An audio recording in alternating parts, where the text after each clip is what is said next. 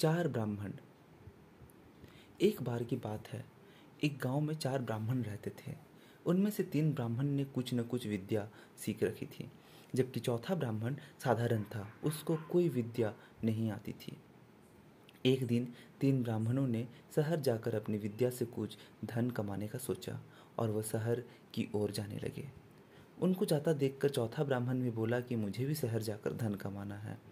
इस पर तीनों ब्राह्मण बोले, तुमको तो कोई विद्या नहीं आती, तुम शहर जाकर क्या करोगे? तुम यही रहो। चौथा ब्राह्मण बोला कि, मैं तुम्हारा काम कर दूँगा। तीनों ब्राह्मण अपना काम कराने के लालच में उसको साथ लेकर जाने के लिए तैयार हो गए।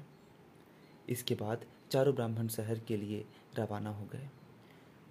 जब वो जाते हुए जंगल से गुजर रहे थे और उनको एक हड्डिया का ढांचा नज़र आया, चारों ब्राह्मण देखकर सोचने लगे, ये किसका ढांचा होगा? तभी एक ब्राह्मण ने अपनी तंत्र विद्या का प्रदर्शन करते हुए उस हड्डियों के ढांचे को जोड़ दिया, जिससे वो एक शेर का कंकाल बन गया। इसके बाद दूसरे ब्राह्मण ने भी अपनी तंत्र विद्या को दिखाया और उस हड्डियों के ढांचे से मांस को भर दिया, जिससे वो पूरी तरह से शेर दिख रहा था। बस उसमें केवल जान बाकी थी। तीसरा ब्राह्मण कहाँ काम था? वो भी अपनी विद्या को सबके सामने दिखाना चाहता था। वह उस शेर में जान डालने के लिए मंत्र पढ़ने लगा। यह देखकर चौथा ब्राह्मण बोला, तुम ये क्या कर रहे हो? तुम क्यों इसमें जान डाल रहे हो?